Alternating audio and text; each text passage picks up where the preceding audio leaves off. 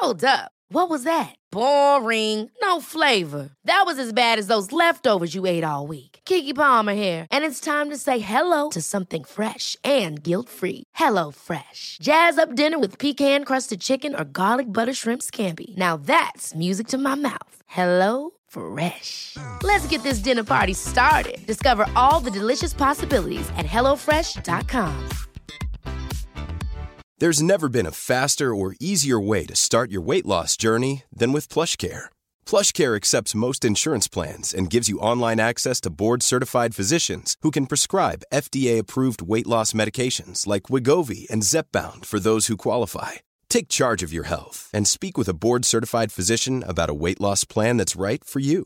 Get started today at PlushCare.com slash weight loss. That's PlushCare.com slash weight loss. PlushCare.com slash weight loss. This is Paige, the co-host of Giggly Squad, and I want to tell you about a company that I've been loving, Olive and June.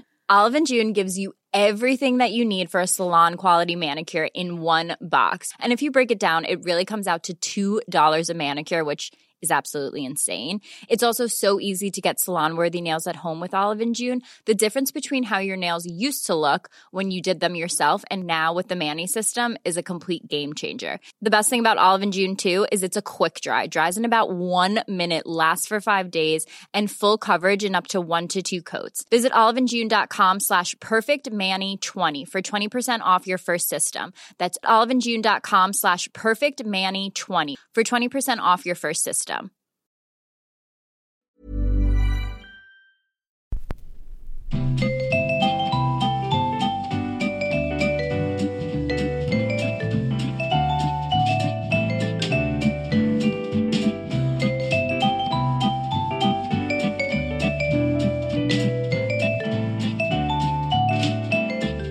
Edvard Bloms smörgåsbord.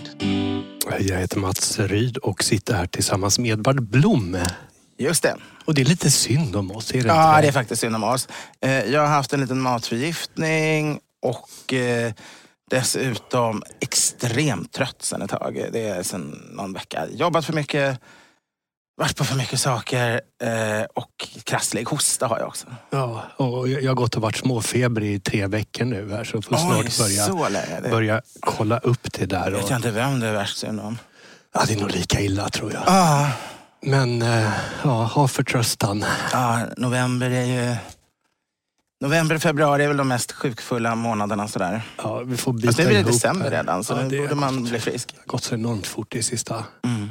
Vi var ju på Lavinblad och åt ja, det var vi. Julbord. Åt ett mycket tidigt julbord och det var trevligt verkligen. Det, ja, det riktigt sån här klassiskt hemlagat, rustikt julbord. Mm. Ja, underbart. Och så jag tänkte på här, vi, vi har ju extremt hög genomlyssning på våra poddar. Ja, det är helt att, underbart. Att, att man lyssnar från början till slut. Och mm. Jag tänkte vad som hände här med din lyriska prosa sist mm. här på nio minuter. Ah. Om det var någon som somnade och körde av vägen och du blev ansvarig. Och, hur känns det som katolik? Och... Nio minuter var det. Ja, sju minuter. Var det så långt? Ja. Oj då, oj då. Uh, jag vet inte, har vi några siffror på om vi hade sämre genomlyssning än vanliga fall? Annars tycker jag den här statistiken är så lustig som de här officiella de har för reklam och sånt. Då räknas ju allting som en lyssning som håller på minst, jag tror det är trettio sekunder. Ja. Och det borde ju liksom vara, vår, vår, våra sitter de ju och lyssnar på i fyrtiofem minuter. Det borde ju vara lite mer värt kan jag tycka. Än bara jag tycker det vore enormt mycket värt. Ja.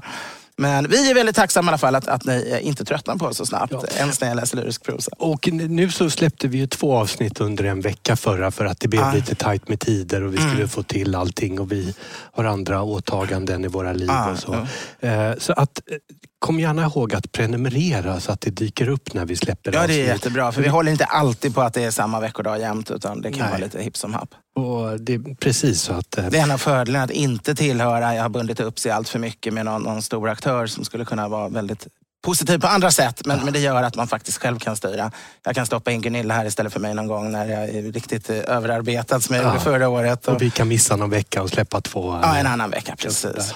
Jag tänkte, vi har någonting i glasen här också. Ja, det har vi. Och här ska du få gissa vad det är. Mm. Faktiskt mm. en av mina absoluta favoritdrycker som jag tänkte ha med i podden sen vi startade mm. och så har det aldrig blivit av och då tänkte jag nu inför julen så skippar vi juldrycker ja. och kör något helt... Det är klassisk finkelspritig doft. Jag skulle kunna säga att det kan vara en grappa eller en, en Markter champagne eller, eller en Trester. Vi ska se när du, när du smakar den att det kommer lite, lite andra toner. Mm, mm. Ja, det är en tequila. Yes. Helt rätt. Mm, mm. Och, och det här är en tequila av absolut tequila. Mm. högsta kvalitet. Mm. Eh, och det är en blanco, så att det, mm. den här är ju inte ekfatslagrad. Nej, den är ganska spetsig men väldigt god ändå. Det, det är en sån här som man verkligen, som i Mexiko gärna skulle vilja ha. Liten eh, kopp med salsa och en liten limeklyfta och kunna ta och smörka på lite emellan. Ja. Och, väldigt fin. Och prismässigt så ligger den här, det här är en eh, José Cuervo som vi har, deras absoluta mm. topp eh, tequila mm. och platinum, och den här Reserva Familia heter den eh, när den är lagrad. Mm. Och eh, den här kostar ju som en eh, betydligt bättre whisky. Alltså ah, det är de sex hundra sjuhundra kronors klassen. Och, och det är så häftigt mm. med tequilan att ah. det kan vara det absolut sämsta skräpet och sprit i total världsklass. Det reagerade jag på när jag var i Mexiko första gången här, och där några veckor. Att, att det såldes i vissa affärer, kunde man köpa såna här tjugo liters dunkar med tequila, ja. Eller jättestora damejeanner i glas snarare. Och de kostade nästan ingenting, tjugo liter. Literpriset var, var liksom några spänn närmast. Det var sånt man köpte om man skulle ha en stor C S, liksom ja. Fiesta. Och, och, och till, tillhörde de, de mindre bemedlade. Och sen fanns det ju massvis med flaskor som kostade femhundra kronor eller, eller uppåt tusenlappen i, i alla butiker också. Ja. Så det var verkligen, det är ovanligt med en dryck som, jag menar, den billigaste whiskyn och den dyraste whiskyn har en stor skillnad. Den billigaste konjaken och dyraste konjaken.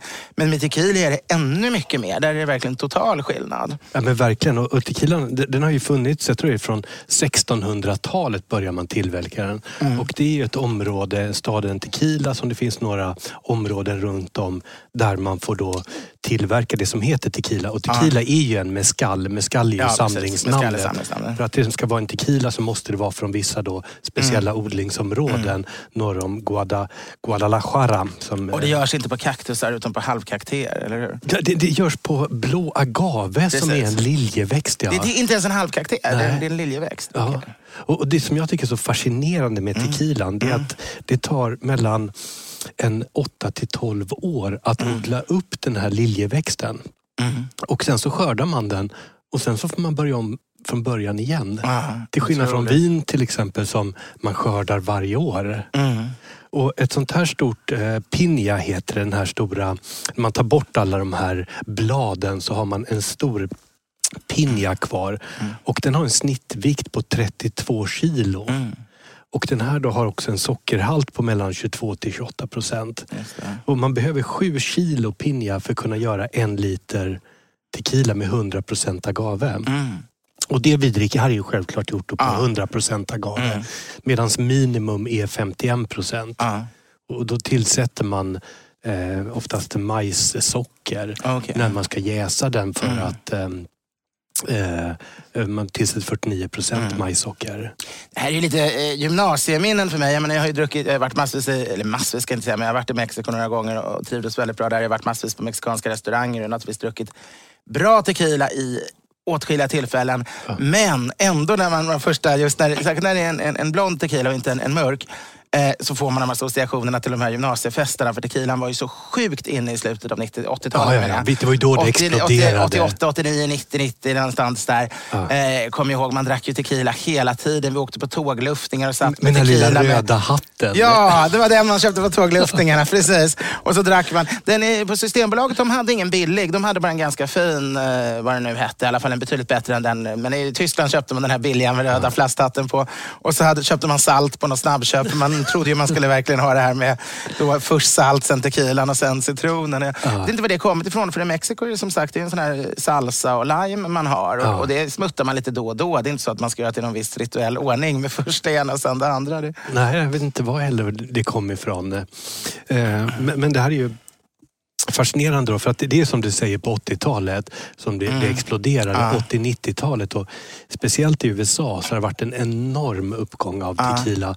och eh, det fanns ett förbud att eh, exportera eller importera tequila i Kina och det har mm. släppts för några år ah, sedan, ja. Så där har ju marknaden lyft intressant. Enormt. Tequila knack var ju populärt, i Sverige var ju salsitron det mest populära, men tequila knack mm. eller tequila sla- hammer eller slammer eller vad heter det på engelska var ju väldigt stort i U S A. Just det. När man blandade med kolsyra dryck och så slog man och så skulle man dricka det medan det ja. Bubblade upp för man skulle snabbt få i sig. Och det slog ju hårt det där. Det där hade jag en gång, vi hade min yngsta kusin sov hos oss någon vecka för, för att familjen var borta, jag vet inte vad de gjorde de övriga, men hon fick bo hemma hos oss och vi tar med henne på krogrunda fast hon väl, vi var väl sjutton och hon var kanske fjorton och vi tog ändå med henne på krogrunda över hela. Och sen efterfest hemma i villan, mina föräldrar sover och så ska vi dricka tequila knack. Och det är ett sån här senapsglas som är ganska låg kvalitet. Vi dricker med slotts. Ja, slottssenap. Eller sju S som gjordes hos oss också. De hade lite finare glas.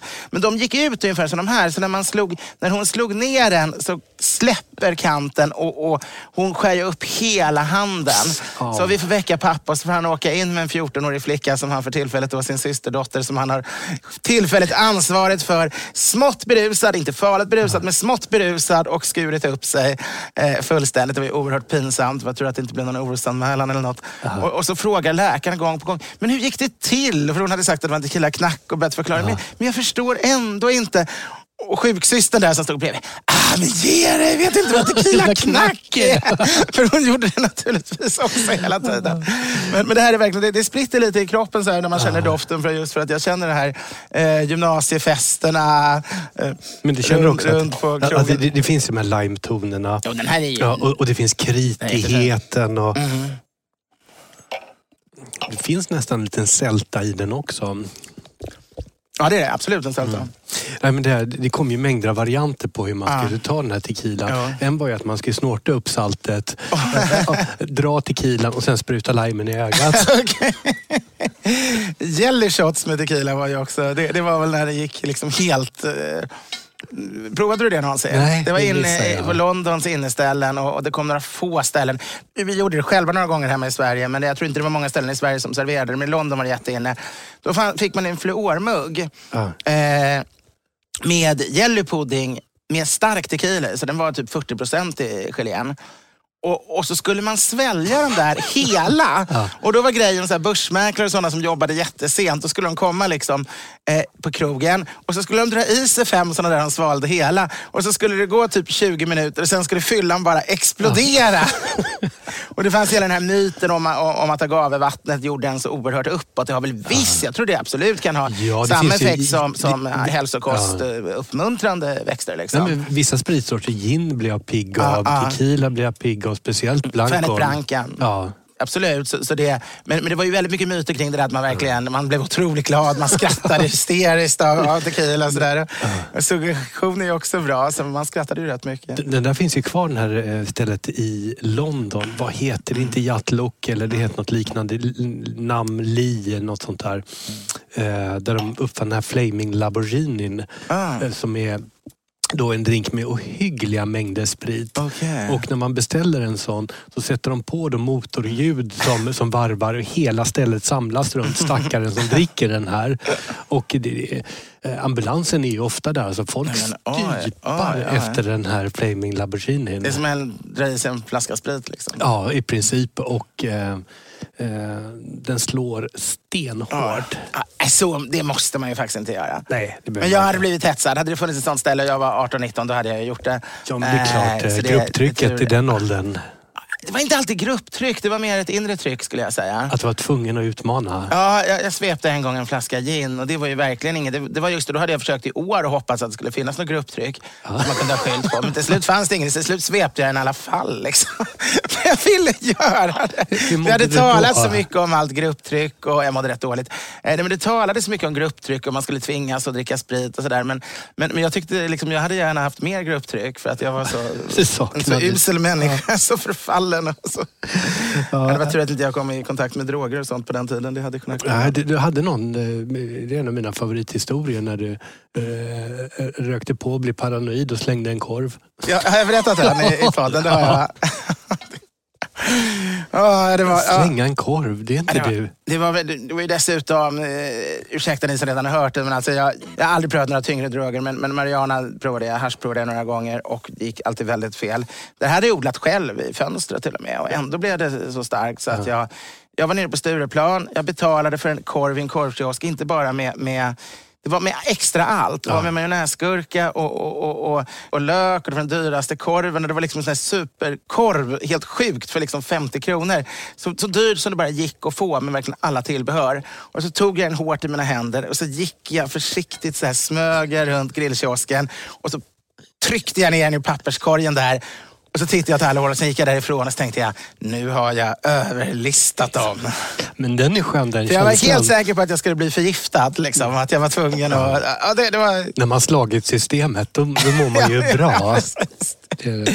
ja, nej, så det, nej, alkohol är bättre för mig än, än ja. den enda drogen. Vi ska avsluta här om, om tequilan och som ja. sagt, det här är då en José Cuervo och mm. det är ju världens eh, största eh, tequilamärke, mm. producent. Mm. De har funnits, jag tror det är tror runt tvåhundrafemtio eller tvåhundratjugo mm. år någonstans mm. som har funnits. Men, och de gör mycket basic tequila, mm. men det här är absoluta toppen. Och det här är den första tequilan som jag upptäckte, kvalitetstequilan. Ah, ah. Och det var deras då lagrade mm. reserva, det familja. Mm. Men det här, jag har mer och mer gått över till att uppskatta blankon. Intressant. Jag, jag måste säga att jag, jag brukar alltid vilja ha de, de bruna, de faklagrade. Som blir lite rundare, lite sådär mindre. Men jag håller med, det är fräscht. Alltså det är, mm. det är en sälta, det är en krispighet. Eh, som är väldigt... Eh... Väldigt ren och härlig. Uh-huh. Och det, tequila är ju den spritsorten egentligen i världen mm. som passar bäst tillsammans med cigarrer. Uh-huh. När vi pratar den här kvalitetstequilan. Det visste jag inte. Och eh, jag tycker personligen att det här är ett fynd även om vi pratar en sex hundra sjuhundra uh-huh. kronor på mm. den. Det kanske är en... Eh... en guilty pleasure, men, men allvarligt talat är det ganska gott med Baileys till cigarrer. Och den grunden ja. att grädden lägger sig som en hinna och gör som, som grädda alltid gör, att det höjer smakeffekten. Ja, ja, ja. Och därför smakar tobaken och cigarröken smakar mycket mer ja. när du får ett gräddlager i munnen. Jag, jag vet inte om jag får berätta det här, men mm. det här är ju Baileys är Johan Jureskogs guilty pleasure. Och han är också en cigarrökare. Ja, ja men då, då, kanske det är därför, för att det blir väldigt bra med cigarr. Jag upptäckte en slump en gång på en Estlandsfärja, tror jag. Ja. Till sist om tequilan. Om man ja. har stora spenderbyxorna mm. på mm. och lyckas få tag på en Casa Dragones joven mm. eh, ligger på en tretusen flaskan mm. så, så då har man lyckats hitta det bästa som är producerat i tequila. Intressant. Eh, och, men det gäller ju att man har ett visst intresse i drycken. Annars är det lite bortkastat. Känner du att... Eh, Uh, att livsandarna börjar komma tillbaka? Jo, men lite grann. Jag har ju precis dimmt ner på flyget faktiskt. Jag brukar, eh, nu kommer alla skriva att jag är en ond människa som har flugit här, men jag har... Har du inte åkt båt? Seglat Nej, jag har varit på Gotland så jag, jag borde åkt båt, men det gick inte att få till en båt. Annars har jag som faktiskt grundprincip att jag alltid åker tåg inrikes eh, i tjänsten, så jag åker även till Umeå och faktiskt tar tåget för att, för att få ner det. Eh, klimatutsläppen. Men till Gotland den här gången gick det inte. Men jag har varit på Gotland och det var väldigt... Eh, Jag har arbetat, det var eh, köpmansgillet på Gotland, firade trehundratjugofem år. Oj. Så jag har fått läsa in mig på deras historia ett par veckor och skriva ett, ett historiskt föredrag som, som jag fick läsa. Och vilka medlemmar i köpmansgillet? Från början var det eh, trettio köpmän i staden Visby, en kvinna, tjugonio män. På den tiden fick ju kvinnor bara äga och driva ett företag om de hade varit gifta och mannen hade dött, och fick ah. de fortsätta driva. Om de inte gifte om sig, gifte de om sig, förlorade de det, då fick den nya mannen allting. Och man fick inte ärva det direkt från sin far, utan man var tvungen att gå via en make som dog. Och det var enda sättet, och sen hålla sig ogift. Och, och, så några kvinnor var med, femtio genom åren. Förra året började de återigen ta upp kvinnor, för på artonhundratalet slutade de ha kvinnliga medlemmar ja, när deras ja. juridiska funktion försvann. Men det här var alltså ett, ett, ett viktigt köpmannagille från början för, för att försöka få rättigheten. Handeln skulle ju historiskt från medeltiden och Kristoffers landslag i Sverige bara ske i städerna. Men på ja. Gotland var det vilda västern, det var alltid vilda västern. Så den mesta handeln skedde av kära och kalk och sten och allting och trävaror och skeppades rakt ut. Man sålde det till, till, till utländska uppköpare redan vid lanthamnarna. Ja. Och det här försökte då... de hindrar, de ville försöka få att all handel skulle ske av just de som var medlemmar i köpmannagillet och, och ske i ordnade former, och det var vad lagen sa. Ja. Men de lyckades aldrig riktigt genomföra det. Handlar det om kontroll kring skatter? Eller? Det är det som var grunden, att staten ville få in handeln i, i. Men sen handlade det också lite om det här att man hade en övertro på regleringar. Man tyckte ju att bara de, det gällde ju allt, bara de som tillhörde bryggarskråt fick brygga öl. Ja. Och det finns aldrig, fick aldrig finnas fler bryggare än att varje liter även av den sämsta ölen från den sämsta bryggan skulle säljas. Ja. Men, men staten trodde att det här ändå var en garant för att det skulle vara hög kvalitet för, för bryggarämbetet, och såg till att man utbildade alla, att man hade koll, att man utslöt den som inte var bra nog. Och sen tyckte man att tanken att någon brygger ett, brygger, bygger ett bryggeri, ja, och sen blir utslagen för att de gör för dålig öl, att det är så mycket förlorade samhälleliga resurser med allt virke man har byggt, huset med all arbetskraft, allt. Eh, idag har man ju lärt sig mer det här Schumpeters kreativa förstörelse, så att det ofta kan vara en fördel att de sämsta sakerna faktiskt slås ut. Exakt. Och att det blir inriktningar mot nya, den som kommit på ett nytt sätt att göra öl som smakar mycket bättre och som är mer, ja, rationellt att göra, som tar mindre energi att göra et cetera. Men man eh, låter marknadskraften här. Ja, eh, men det gjorde man ju inte före arton fyrtiotre, var det ju allt strikt reglerat, och det gällde alltså även köpmän, trodde man att det var bättre om inte alla fick handla utan bara en liten grupp var de utsatta köpmännen, och ingen annan fick ägna sig åt handel. Så det är ganska intressant. Men sen har det blivit, arton fyrtiotre blev det ju fri, fri handel, eh, näringsfrihet i Sverige. Och då även om... för kvinnor? Eh, nej. Eh, jo, jo, äntligen ja. då. Nej, säger arton fyrtiosex är det, förlåt mig. arton fyrtiosex och arton sextiofyra är väl de två. Två steg som näringsfriheten kommer. Någonstans där, men jag tror det är möjligt att det är det senare. Det kanske är först arton sextiofyra som kvinnorna får. Men det är i alla fall mitten av artonhundratalet som kvinnor kan börja ha. Det första steget är att de får börja ha pappershandel, kioskverksamhet och sån enklare handel som kunde lämpa sig för kvinnor. Oh, och det var ganska ja. länge, som sånt mjölkaffärer och sånt. Det dominerades av kvinnliga jättelänge. Medan det tar tid innan kvinnor kan bara starta vanliga stora företag eller ärva sin pappas fabrik ja. och fortsätta driva. Men i alla fall det här köpmansgillet, det fortsatte och bli en, det fick istället bli en klubb. De behöll alla sina stora fonder och blev en pensionsstiftelse och understödsstiftelse, så de använde pengarna att dela ut till köpmanänkor och fattiga och, och, och utbildning och, och liknande och pensioner för dessa köpmän. Men så tog de upp nya medlemmar, så de lever idag som en välmående förening med några hundra medlemmar som träffas en gång om året i smoking och äter en fantastisk middag under, under trevliga sammanhang. Det är ju underbart. Och är liksom en sorts... Ja. social förening idag. Länge en herrklubb då från artonhundratalet och framåt, men nu med kvinnor sen som förra året. Så det, ja. och, och, men det var väldigt trevligt. Och, och där var, var du? Där var jag och hade en trevlig kväll. Innan dess så, så var jag på eh, provning på Gotlands Bryggeri, som jag alltid är när jag besöker Visby, och fick prova de nya sakerna. Det var framförallt tre roliga grejer som var helt nya. En kaffeporter som var ja. fnösktorr och ganska... cold brew kaffe, alltså kallbryggt kaffe, så det blev inte det här intensiva som ibland, och inte det här söta som ofta kaffe stout har, utan ja. en, en, en, en, en bara tillförelse av lite kallbryggt kaffe som ja, de, fick en lite torr, och... snygg eh, skulle funka bra till mat. Ja. Och även två farmer ale, eh, där man ju, farmer ale är ju att man har tillåtelse att blanda upp, eh, jag tror upp till trettio procent av malten med annat som inte Jaha. är öl egentligen för varje öl. Och det är för att historiskt har man alltid gjort det på platser, på vanliga bondgårdar och så. Har, har man haft brist på malt, då har man alltid blandat i annat ja. som man haft gott om. Och det är en klassifikation som alltså tillåter det numera. Så ett år hade de trettio procent äppel, det måste vara från lokalt dock. Ja. För att för, så trettio procent gotländska äpplen, så det blev en sorts ciderblandning. Och den var också inte alls som man kan tänka sig en söt, inte alls som engelsk cider, utan som en fnösktorr fransk cider blandat med torrt ljust öl. Så att det blev väldigt snyggt, skulle, skulle passa utmärkt till, till fisk och, och, och gravlax och liknande. Och sen hade de en nu som var ännu bättre, skulle jag säga, till, till, till gravlax och, och, och den typen. Ja, den första skulle nog snarare passa bättre till fläskkarré och sådana rätter, fläsklägg och så. Den andra som skulle passa till gravlax och fisk, det, det är, där hade de trettio procent honung. Ja. Det blev alltså nästan som en mölska. En ja. mölska är ju när det är hälften mjöd, hälften öl, men här, här räknas det som öl för det är trettio procent mjöd och sjuttio procent och, och vad hände öl. Då? Med, med, var det med sötman? Ingen sötman alls, för Nej. att den var helt utjäst. Ja. Så det är snarare som om du tänker i ett sån här sprött mjöd som är, är honungsdoft i doften, ja. men, men en ganska ren, krispig, eller eh, doften, urtorr. Ja. Bikaka i doften, men urtorr eh, smak. Det var jättekul. Ja, vad roligt. Sen var det härligt bara att gå runt på, på gott Visby där man får vara ensam. Men det är så långt från Almedalen man kan komma. När jag gick där på kvällen en timme. Uh-huh. Det var inga människor, inga bilar. Det var liksom som att gå omkring i den medeltida staden kändes det som. När, när de stängt portarna för kvällen. Och... Men det där är ju underbart. Jag, jag älskar ju Gamla stan i ah. Stockholm. Eh, sen kväll, en tisdag ah. i december och gärna med lite snöblandat ah. regn som faller. Och då sätter jag på Mozart på högsta volym och så känner jag mig som Milos Forman, mm. Amadeus, mm. hans mästerverk. Och så går jag snabbt genom de här små gränderna oh, till, till liksom, en tempofylld Mozart-musik. Mm. Och, och då hamnar man i en helt annan ah. eh, tidsepok och en annan värld. Ja, det är magiskt. Men det ska vara tomt på människor, det är viktigt. Ja, det, det, är, det är väldigt speciellt. Ja.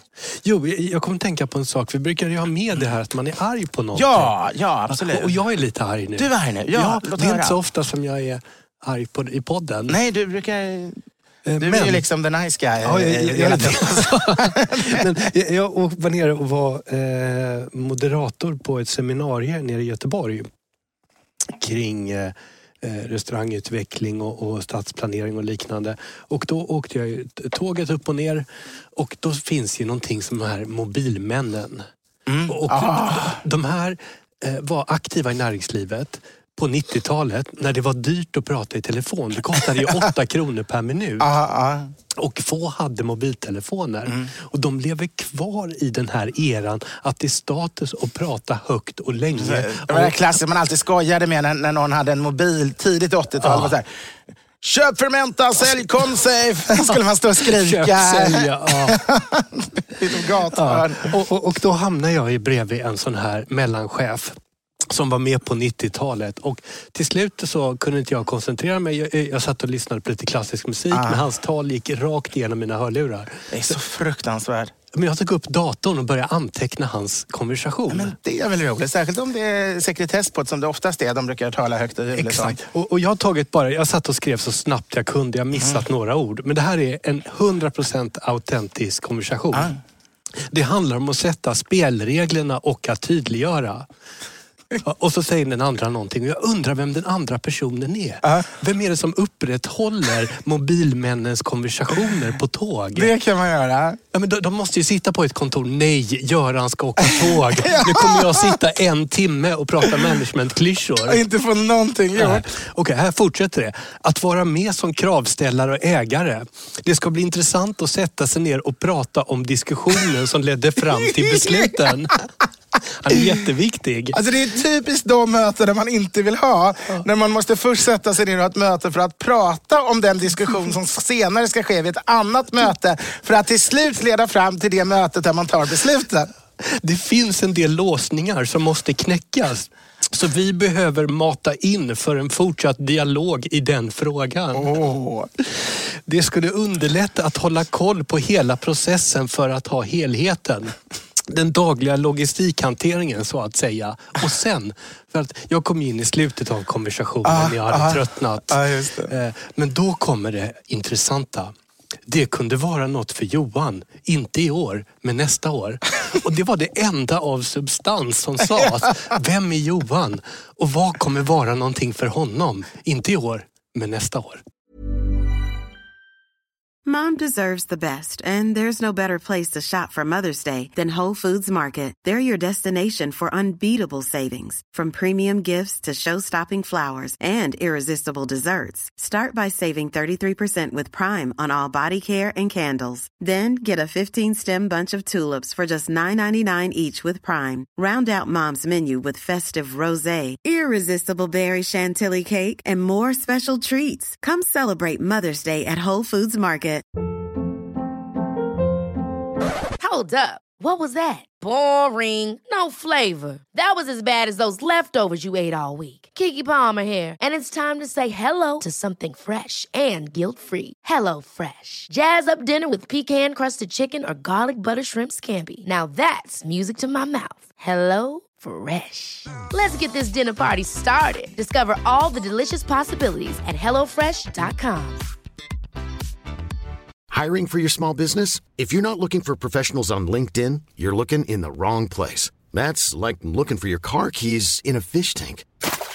LinkedIn helps you hire professionals you can't find anywhere else, even those who aren't actively searching for a new job but might be open to the perfect role. In a given month, over seventy percent of LinkedIn users don't even visit other leading job sites. So start looking in the right place. With LinkedIn, you can hire professionals like a professional. Post your free job on linkedin dot com slash people today.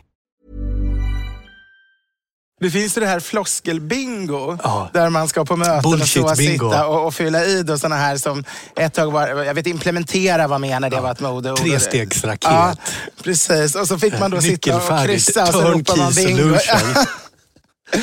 Men ja, jag var faktiskt, jag har varit med om det här många gånger också. Senast jag åkte till Göteborg så var det en kvinna som satt faktiskt. Så det finns vissa, ja, kvinnliga så här. Jag trodde det här var väldigt manligt. Hon satt och, och talade väldigt högt också om någon eh, anställd som hade då något sådär eh, och, och helt öppet. Ja. Men det värsta jag varit med om det var när jag åkte upp från, jag tror det var Malmö, kan ha varit Göteborg, och he- ja.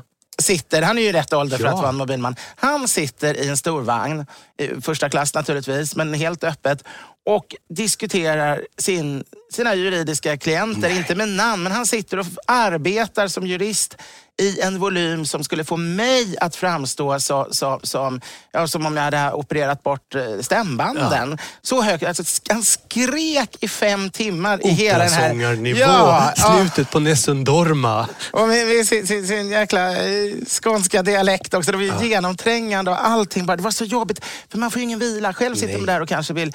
bara vila, bara titta ut och meditera. Ja. Eller också vill man sitta kanske och skriva någon liten skön litterär text eller någonting sånt.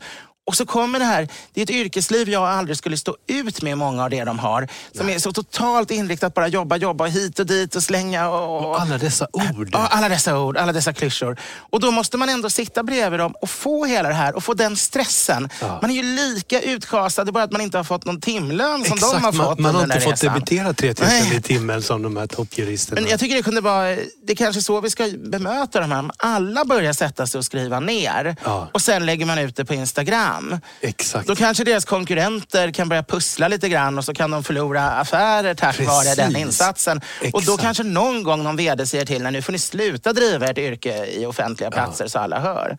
Jag är fascinerad. Det är det värsta jag vet, det är att prata i mobil när andra människor hör. Ja, jag med. Och så fort det ringer och jag svarar, om Johanna ringer och så säger hon, vad är det med dig? Det låter så... Nej, men jag, jag, jag sitter offentligt. Jag, ja, det, det blir jag, samma. Jag, jag vill inte prata, ja, nej, nej. utan jag hör av mig. Ja. För man tar det absolut viktigaste. Ja, det jag, tycker det, jag tycker det är jättepinsamt. Det... Vad tycker du om etiketten här kring mobiltelefoner? Vad... Alltså egentligen, man får ju prata med varandra på ett tåg eller en tunnelbana och så. Man får inte ja. prata allt för högt, men jag menar, det är ändå accepterat att prata offentligt. Men om någon anledning är det oerhört mycket mer störande när någon pratar i telefon. Jag tror det är för att man pratar högre, för man har alltid den här känslan att du är så långt borta, hör du mig? En sån där fiskelina och två stycken muggar, plastmuggar som man ska skrika. Det är nog psykologiskt att folk alltid talar högre i telefon. Men det är också det att man bara hör ena sidan, och det gör att hjärnan försöker bli... bli går knappt att koppla bort. Det går inte. Ett vanligt ja, samtal hör man. Ja, ett vanligt samtal ja. hör man att det är ointressant och man släpper det. Men, men, men när man, hjärnan vill fylla i luckorna, och därför ja. så retar det hjärnan att bara höra igen. Och därför är eh, telefonsamtal mycket jobbigare än ett vanligt samtal. Ja. Men det är klart att eh, engagerat yrkessamtal precis bredvid en på, på tåget är inte heller roligt. Nej. Eh, det blir för hetsigt liksom. Det ja, blir ja, för visst. stressat ja. och för... Ja, men vi måste göra någonting åt Ingvarsson. Liksom. Ja, det är ju, ska ja, vi här. Men ja. att han inte förstår att projekt måste ja, men, drivas. Men folk är så arga också. Ja, det är ja. Jag satt igår och bara tog en eh, kopp te på mm. Urban Deli. Var lite frusen och var på väg mellan två eh, platser och hade mm. lite tid över. Ja. Och, och där sitter en sån här mobilmannen. Ja. Och, och det var, jag, jag fick sista platsen så jag hamnar en och en halv meter. Mm. Jag känner ju att något är fel redan. Jag närmar mig, där ska jag inte sitta. Nej. Han är jättearg och skäller ut folk på mobilen hela tiden. Och varför ska man skälla ut människor? Varför ska man överhuvudtaget, om man ska ut, varför ska man på bandell med, ja. med, med en annan person en decimeter bredvid en? Tycker man inte det är pinsamt? Ja, och det handlar om en radiojingel som han var arg på. Hur kan man orka gå runt och vara arg på en radiojingel som ska produceras? Jag läste just på, på flyget här faktiskt att jag läste en digital bok i telefonen av Thomas Merton, en katolsk eh, munk jag vet inte om han levde på sextio-sjuttiotalet någonting sådär, men men där skrev han någonting om att eh, han inte förstod folk som, som eller förstod kunde han väl göra, han hade väl lite medkänsla, men att han tyckte det var så tragiskt när man la för mycket tid på att bry sig om vad andra åt eller hängde på väggarna eller lyssnade på, ja. För det var så meningslöst. Jag menar att, att bli arg på sådana saker, ja. Att bli irriterad på om, om, liksom vad folk valde för konst eller vad de valde att ha på sitt middagsbord. Och även om jag naturligtvis tycker gastronomin är viktigt, så det är en tankeställare ändå att det, små saker är ändå, ja, små saker. Man måste alltid ha perspektiv. Eh, om någon väljer att ha, ha gråtande barn på sina väggar eller äta veganskt, så får de väl göra det. Det är ingenting som... Sen kan man försöka ge dem råd om man är duktig på konst eller duktig på mat, vad som skulle ge dem större lycka. Men, men det, det är ju egentligen inte de, de frågor som radiogänglar och sånt yrkesmässigt. Det är... Henrik, våran producent, han klipper ju alltid bort sig själv när vi försöker involvera ja, honom i, i konversationen. Det har vi fått reda på nu i efterhand. Ja, så allt det här. Han, han, vi trodde han var en stor, känd person. Ja, att han var en del, en del i podden. Ja, liksom. Att det inte var en treenighet med Gunilla, utan att vi var fyra här. Men så är det inte. Men han tillverkar ju radiojinglar och just annat. Det, ja. Men vi får fråga ju ofta, folk är arga just arga. kring ring, hur uppretande det är. Vi får ta det mellan poddavsnitten här. Jo, mm. en sak också som jag tror jag glömde förra året. Ja. Och det är dags om eh, man ska ha tjugo-årig Tony, dricker mm. allt över julen. Mm, mm. Port, och, ja, och, och, och tonen är ju, det är snittålder man pratar om. Mm. Det finns tio, tjugo, trettio, fyrtio år. Mm. Och portvin är ju ett rött vin som man gör. Mm. Och sen så tillsätter man alkohol och avbryter jäsningsprocessen. Fortifierar. Exakt, så man får upp det till nitton till tjugo procent. Mm. Och så har man kvar då sötma i det för att det inte fått jäsa ut. Mm. Och tonin då har legat på ekfat under enormt lång tid. Mm. Och är färdig att dricka, den utvecklas inte. Mm. Och personligen så älskar jag tjugo år just till jul. Ah, ah. Och den här måste man beställa i beställningssortimentet. Ah, det måste ni göra då. Alltså det är starkvin överhuvudtaget. Jag är ju, alltså portvin är fantastiskt. Jag är också väldigt förtjust i madeira. Mm. Jag som inte ska ha socker väljer de få torra madeirorna man ah. kan komma över, som annars är ganska svårt. De måste också beställas. Men det, det funkar också väldigt bra. Både portvin, madeira, en krämsherry. Funkar ju Malaga om man lyckas komma över det, men det tror jag inte ens finns i beställningssortimentet längre. Eh, men allt det här funkar ju ihop med torkad frukt, med nötter, med praliner. Ja, men när som helst hela under julen, julen så kan man... Ja. Och, och man kan ju ha den öppen, den här flaskan. Den ska, det gör ingenting att... Och, och om man bara ska ha den under julveckorna så kan man till och med hälla upp den på en av sina vackra gamla kristallkaraffer. Exakt, med bly. Det är ju bly, så man ska ju inte ha liksom sprit stående som alla Dallas liksom i månader i dem. Men ett par veckor eller någon vecka är absolut ja. ingen fara. Det, det är alltså när man drar ut dem i lång tid som det blir för mycket bly. En, en, om, om, ni, om ni häller upp den där den tjugotredje eller något sånt på kristallflaskan och ser till att ha druckit ur, upp till den. Nyår. Eh, eller till nyår eller kanske till trettondagen ja. kan man, men jag tror man kan fylla på annars. Men... Och det här, man får slänga ut en femhundring, men det skapar så mycket glädje det här tjugo-åriga ah. tonen. Jag kan rekommendera en Taylors till exempel. Det, det är inte världens roligaste sortiment nej. till beställningssortimentet. Nej, nej, nej. Men, men Taylors tycker jag är, ah. den är bra och ligger på en femhundring. Mm, trevligt. Gonzales tror jag min, min den här standard madeiran är. Den är inte, ja. det finns mycket, mycket bättre madeiror utomlands. Ja. Men, men det är den torraste som finns i, i Sverige om man har, tycker det är något mm. att stå efter. Som jag. Men är det är trevligt. Starkviner är också bra för att eh, man blir faktiskt mindre berusad. Ja. Förr i tiden kunde ju vanligt lättvin vara åtta, sju, åtta, nio procent. Och då var ju starkvinet med sina femton till tjugo procent väldigt liksom mycket mer. Ja. Man drack därför bara ett litet starkvinsglas. Men, men nu har ju de vanliga rödvinerna pumpats upp till femton till sexton procent. Ja, riktiga muskelknuttar. Och, och det finns madeiror som bara är arton. Ja. Och fortfarande dricker man madeiran i, i små glas med en fjärdedel. För jag menar rödvinsglasen har ju vuxit och är tre gånger större ja, än de var. Det, det har ju blivit akvarium. Ja, så man dricker viner, rödvinerna har blivit dubbelt så starka och har tre gånger större glas. Medan ja. madeiran har ungefär samma styrka eller portvinet. Och samma samma pyttesmå glas. Och, och det är så intensivt så man sitter och smuttar på det mer som om det vore en whisky än en, en skälper i sig det som om ja. det vore ett rödvin. Och därför i slutet av kvällen är man faktiskt alltid mycket mindre berusad ja. om man håller sig till starkviner. Det är civiliserat sätt ja. att dricka på. Sherry är ju samma sak. Jag menar, du, du sätter sällan i en hel flaska sherry. Nej. Men du sätter ju utan problem i det liksom en, ja, en halv flaska vitt eller rött. Öppnar man flaska rött så försvinner det ju. Ja, ja men det gör det. det. Jag har en vän vars föräldrar när de pensionerade sig så sa att de fick dricka ett glas rött varje mm. kväll som pensionärer och ja. njuta. Men, men de köpte ju de två största rödvinsglasen som gick att hitta i Sverige. De fick väl i sig en liter var.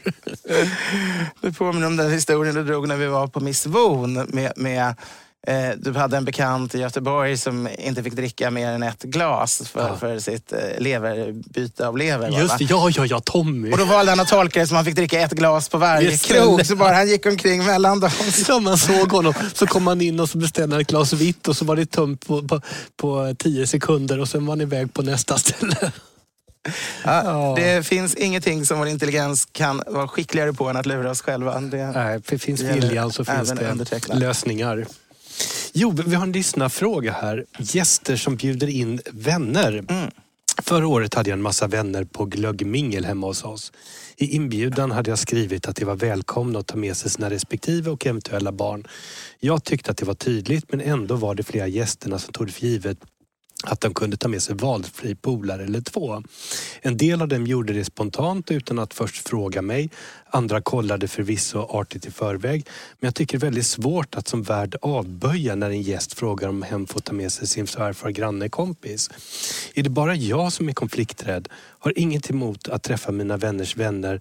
Men jag kan förstå att man ibland behöver ta med en... utländsk gäst på besök. Men är det jag som ordnar kalas vill jag ju hellre bjuda mina egna vänner och har i regel inte haft möjlighet att bjuda in alla jag skulle vilja. Hur ska jag formulera mig i årets inbjudan så det inte kan missförstås vilken den gäller? Jag kan ärligt erkänna att jag själv bett att få ta med egna gäster till andras tillställningar så jag skäms lite när jag skriver detta. Hälsningar från Bengt Nilsson. Mm, det där är ett av etikettens delikata problem skulle jag ja. säga. Eh, egentligen gäller ju det att om, om inbjudan är tydlig så vet man ju vilka det gäller. Då borde stå om det är liksom Edvard Blom eller Edvard Blom med hustru och, och barn eller så. Eh, och, och då Familjen borde det, Blom. Ja, då borde det egentligen aldrig vara något problem. Men, men det blir alltid problem.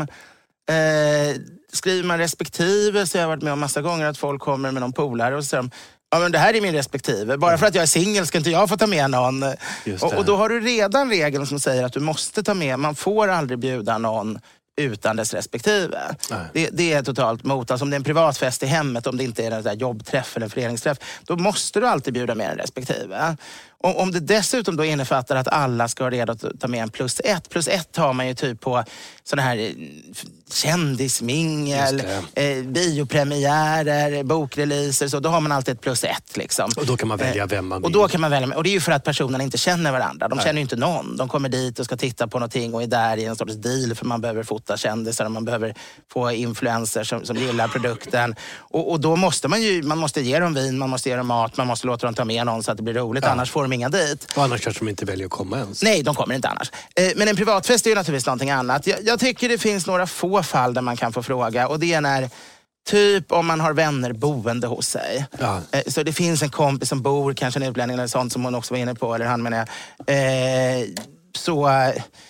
Och, och då flaggar man givetvis för det, förväg. Ja, då frågar man. Och då måste man fråga på ett sätt som väldigt sådär, jag förstår verkligen om du säger nej och jag blir absolut inte ja. ledsen, men då kan jag nog inte heller gå ungefär sådär. Det. Men redan det blir ju lite utpressning, så det, det, inte, det blir aldrig helt bra. Nej, det blir men, helt men det blir ännu sämre kanske om man säger att man inte kommer utan att förklara varför. Nej. Eller om man lämnar utlänningen ensam hemma framför T V. Men, men man kan ju alla säga te- så här, tyvärr, jag har ett utländskt besök som jag tar ja. hand om så jag kan inte komma. Ja. Och då har världen möjlighet att ja, säga, precis. men ta med precis. den här lite vännen. Lite grann så är det ju det man fikar efter. Exakt. Men man kan göra ett mer eller mindre snyggt. Nej, men annars kan man ju inte ta med sig folk om det inte är väldigt speciella tillställningar.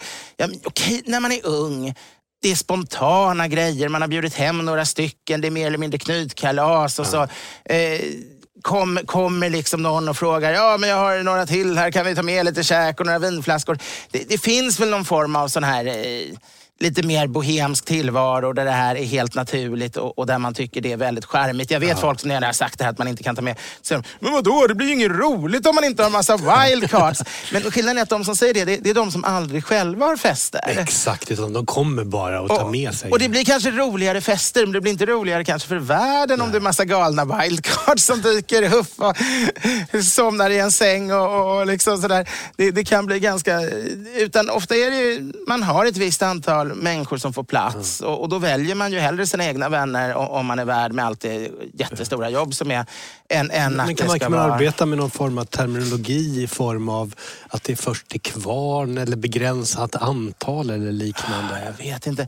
Jag, jag har gjort lite försök och jag tycker inte det funkar hur tydligt jag än skriver faktiskt. Det, det Det är nog så att en del helt enkelt skiter och man skickar ut Q R-koder med biljetter. Ja, jo, men så är det ju på, på liksom väldigt officiella fester. Ja. Då är det ju gästlista, men det har man ju inte i hemmiljö. Ja. Och man skulle ju aldrig kunna neka. Sen klart. Finns det ju riktiga problem om man har bordservering. Ja. Bordsplacering, då blir det ju en katastrof. Ja, men det är klart man inte kan slänga och, och, in. Och, och då vet jag inte vad man ska göra. Jag har varit med på, på studentfester. Där, där en kille, där studentfest, man fick inte ta med respektive för att det var bara de som gick det här ämnes... Och en kille tog med sig sin flickvän. Ja. Och då skjuter han på stolarna och så skjuter han in en stol mellan sig och sin bordsdam. Och där Nej. sätter han flickvännen. Och den do- bordsdamen hade ju inte så jättekul. Det, det är klart, men det är helt... Uh, så jag skulle säga att om, om, om man har en sittning, då kan man nog nästan faktiskt i dörren säga att det här är ju faktiskt en bordsplacering. Ja. Det är jätteledsen, men, men det måste ha blivit en missförstånd. Det, alltså, men det är ju inte lätt att neka någon i dörren och be dem åka hem igen om Nej, de på andra det, sidan det, stan. Det eller, det, det, det, man kan det, nog... Ja.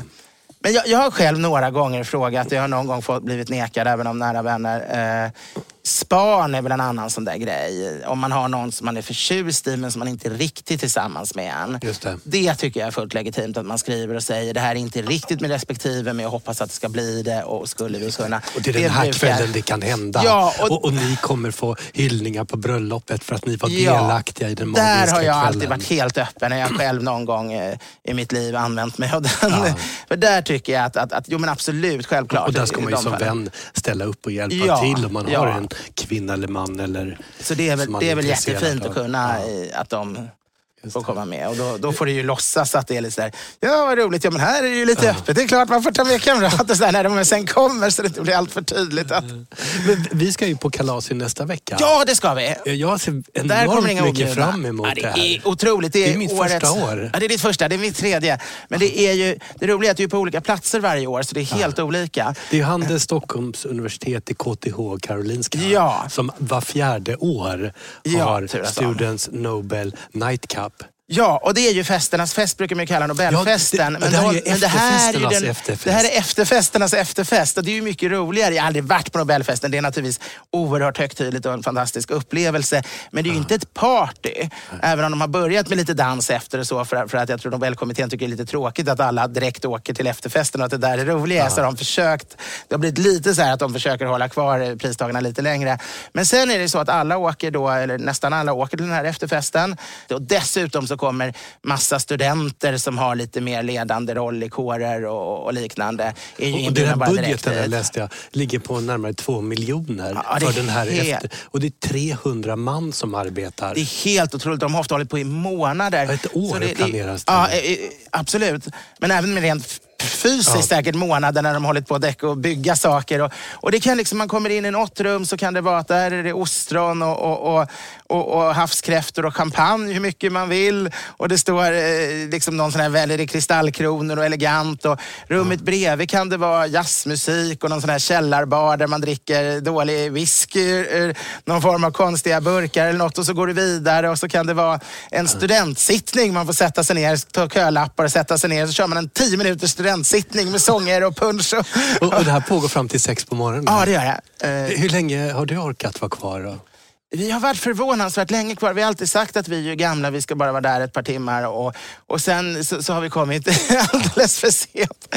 Vi, nu har vi ju så många barn och mina föräldrar ska passa så vi får väl se hur länge vi orkar. Men det okay, är ju, ja. i och med att det börjar vid elva. De, de, de hedersgästerna, som, de som kommer direkt från Nobelfesten kommer ju senare dessutom. Ja. De kanske börjar droppa in vid ett-tiden och då vill man ju vara kvar och, och ja, mingla. Vilken med. tid tycker du att vi ska vara där? Jag tror jag och Gunilla satsar på att komma... Vi, vi satsar nog på att komma när de hänger på låset faktiskt. Ja. för att verkligen hinna, eftersom vi, vi inte kan bli hur sena som helst. Och sen är ju Gunilla alltid sen ändå, så hänger vi på låset så är vi nog, då kommer vi nog snarare vid tolv än vid elva, men vi siktar nog på elva. Ja, men vi syns där. Jag är väldigt glad för inbjudan här. Som, ja, det ska bli fantastiskt. Jag ser kom faktiskt fram. För att vi pratade om det här i ett poddavsnitt. Just det, och därför så fick du också en. Det var jättebra. Ja, podden fått, fungerar. Alltså det är ganska få gäster som inte är studentfolk eller Nobelfestgäster. Mm. Så, så det är verkligen hedrande till den här lilla skalan Av, av personer som studenterna liksom tänker på. De har liksom en liten spontan lista och tänker, finns det några riktigt kul människor i, sådär, som man också skulle vilja ha med? Så det, det är väldigt hedrande. Nej, det, det ska bli fantastiskt här. Jag tänkte att vi skulle ta och avsluta med mm. en liten kort lyssnarfråga här. En liten sak bara. Ja. Eh, Jag måste ju så att alla köpa min bok också. För det är ju Köp fortfarande så är det inte julafton. Och jag har ju gett ut en bok. Den har tryckts i fyra tusen exemplar. Hur går det med försäljningen? Det går bra. Det är ungefär niohundra exemplar kvar tror jag nu. Och drömmen är ju att det ska bli en andra tryckning. Så jag sitter ju och hoppas att den ska säljas. Men framförallt sitter jag och hoppas att många ska läsa den. För jag ger ju, som Gunilla uttryckte det, mitt hjärta på ett silverfat. Det är... Jag berättar om allting jag tycker är viktigt, om minnen och tankar och historier. Och man kan lyssna på den också som ljudbok. Den finns också som ljudbok, det kan jag verkligen rekommendera, för då har jag läst in den själv. Så det är ju ett väldigt kul sätt. Det allra bästa är att lyssna på den som ljudbok, så köper ni boken bara för att den är kul att ha i bokhyllan, ja. För den är snygg liksom. Men... Eh... Det hoppas jag. Det skulle ja. glädja mig om, om... Vi gör ju inte så jättemycket reklam här annars för saker och ting. Så äh, låt mig här i december få göra lite reklam för de egna grejerna. Köp då. Edvards så, bok. Och den heter I full blom. I full blom heter den. Handlar om allt från delikatesser till städning och döden och ja. tåg och Tyskland. Och allt som är roligt. Allt som är ja, roligt. Döden kanske inte ja. så roligt. Eh, det mesta som är roligt och en del andra viktiga saker. Men döden är viktig för att kunna ja, känna absolut. glädjen. Absolut. Det, ja. det är väl mardrömmen att få ett evigt liv. Evigt, enligt den kristna principen tror jag, tror jag är underbart. Om, om man, men ett, ett bara liv på jorden som bara fortsätter och fortsätter, men med att kroppen blir allt mer skräpplig. Ja. Det, det skulle nog vara någon form ja, det måste ju vara det absoluta. Av fördömelse snarare. Helvetet, vad är det Sartre som menar att helvetet är andra människor? att, att vara instängd med andra människor. Om man samlar på, på posttraumatisk stress ja. varje nytt världskrig man går igenom, varje tortyr man hamnar i. Ja, det är... Jo, jag tänkte bara snabbt vi skulle avsluta med eh, från Thomas här som skriver: Hej Edvard, vad tycker du om Fasil punch? Jag blir själv helt tagen av hur frisk och härlig den var jämfört med exempelvis flagg. Punch eller dylikt, men är nyfiken på din åsikt. Vi har ju pratat mycket punch. Vi har talat mycket punch. Och jag, jag älskar ju punch, där, även om jag inte ska äta socker längre tyvärr. Men eh, jag gurglar min mun mer ofta. Och eh, Fasils är bra, den är jättebra. Det var ju, när den kom var det ju den första lyxpunchen sen Systembolaget tagit över, sen, sen alkoholtillverkningen förbjöds i Sverige på nittonhundratio-talet. Och när kom Fasil, kan det vara nittiotal tidigt eller något sånt, den... Den var i alla fall, då var det helt revolutionerande. Plötsligt så var det någon som gjorde en punch som var dubbelt så dyrt och verkligen ville vara på kvalitet. Uh-huh. Flaggpunch är ganska tråkig. Det är ju en standard. Det är ju liksom eh, billig och bra och funkar, men den, den tar inte ut svängarna riktigt. Uh-huh. eh, jag tycker bättre om Sedelund som är torrare. Ett tag fanns det en Sedelund torr som var ännu torrare. Jag tyckte, och sen Tegnerozon Sedelund. Ja, jag ska bara gå igenom de klassiska ja, först. Platin, ja, platin som inte heller längre funkar. Den var lika söt som flaggpunch, men hade dubbelt så mycket arrak. Den var jättehäftig. Ja. Men nu finns det sådana. Om man gillar arrakspunch så tycker jag, som du säger, Tegnerozon jättebra. Mindre socker i den också. Mindre socker, mer arrak, bättre arraksorter. Sen har vi eh, trosapunch. Som också lite i den stilen. Von Braun punch, den är söt men väldigt mycket arrak. Den påminner lite om platins men ännu bättre. Eh, sen har vi ju roslagspunchen som har lite så här plommonbrännvin och sådana fruktiga toner. Lite som är ganska, i... Ja, lite sånt. Ganska annorlunda. Med, med, men lite sjuttonhundratalsartad, men också lite helt nyskapande skulle jag säga. Och så har vi då, då eh, Fasillen. Och Fasillen tycker jag är jättebra. Men det är en rompunch. Ah. Den smakar inte arrak, den smakar rom. Och det har funnits rompunch genom åren. Mest drack man ju romtoddy och arrakspunch. Men rompunch har också alltid funnits. Och det fanns konjakspunch och... och Och alla möjliga sorters punch. I Frankrike gjorde man konjakspunch, i Spanien brandypunch, ja. i England rompunch, men ibland eh, arrakspunch. Och i Sverige nästan bara arrakspunch, men någon gång rompunch. Och, och det, så jag tycker det är en utmärkt, men inte klassisk arrakspunch. Jag dricker nog ändå de mer arraksbetonade ja, lite jag, oftare. Jag måste hålla med där att eh, man vill ha arrakstonerna. Mm, mm. Det är verkligen... Sen har ju Fasil själv, herr Fasil... Han har ju lämnat ansvaret för Fasil Punch, men gör ju en annan punch numera i U S A som han sprider och som blir större och större där. Och just nu har jag pinsamt nog glömt bort vad den heter. Det kan man, man får glömma av. Men han är ju verkligen en apostel för, för punchen i världen. Därför. Ja, vi har fått en lyssnarfråga vi ska ta längre fram mm. också om mm. Grönstedt oh. som vi ska prata om. Ja, men, det... men det kommer efter årsskiftet. Ja. Vi gör det. Men då önskar vi alla lyssnare en god, härlig fortsättning på adventstiden. En mm. underbar andra advent. Hoppas ni går på många eh, adventskonserter. Att ni dricker ett och annat glas glögg. Och var försiktiga om ni ska göra tequila-knack så ni inte hamnar på akuten. Då ska ni vara väldigt försiktiga. Annars kan man nog göra att med den här nya moserande glöggen som finns. Men jag tror inte det blir särskilt gott. Det, det där, jag, jag vill inte ta med den för jag tycker att det är en styggelse. Så att den fick inte vara med. Jag ville den. göra en själv. För förra året fick jag prover på min glögg. Och det här alkoholfria glögg, det hade jäst. För det var mitt i ah. högsommarvärmen. Och blivit kolsyrat naturligt. Du fick en andra jäsning som ja, flaskjäsning. Ah. Och den flaskjäst glögg var faktiskt ganska gott. Så jag föreslog idén, men, men de tyckte att det var larvigt. Och det var det kanske också. Men vi syns nästa vecka. På återhörande. Ja.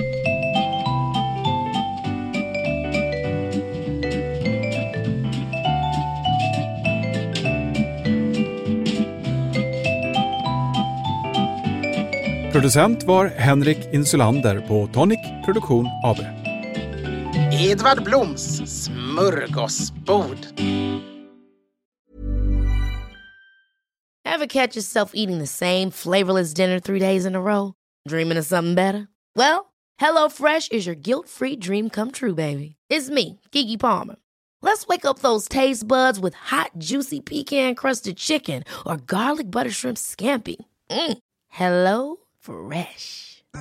Stop dreaming of all the delicious possibilities and dig in at hello fresh dot com. Let's get this dinner party started. Mom deserves the best, and there's no better place to shop for Mother's Day than Whole Foods Market. They're your destination for unbeatable savings, from premium gifts to show-stopping flowers and irresistible desserts. Start by saving thirty-three percent with Prime on all body care and candles. Then get a fifteen-stem bunch of tulips for just nine ninety-nine each with Prime. Round out Mom's menu with festive rosé, irresistible berry chantilly cake, and more special treats. Come celebrate Mother's Day at Whole Foods Market. Even when we're on a budget, we still deserve nice things. Quince is a place to scoop up stunning high-end goods for fifty to eighty percent less than similar brands. They have buttery soft cashmere sweaters starting at fifty dollars, luxurious Italian leather bags, and so much more. Plus, Quince only works with factories that use safe, ethical, and responsible manufacturing. Get the high-end goods you'll love without the high price tag with Quince. Go to quince dot com slash style for free shipping and three sixty-five day returns.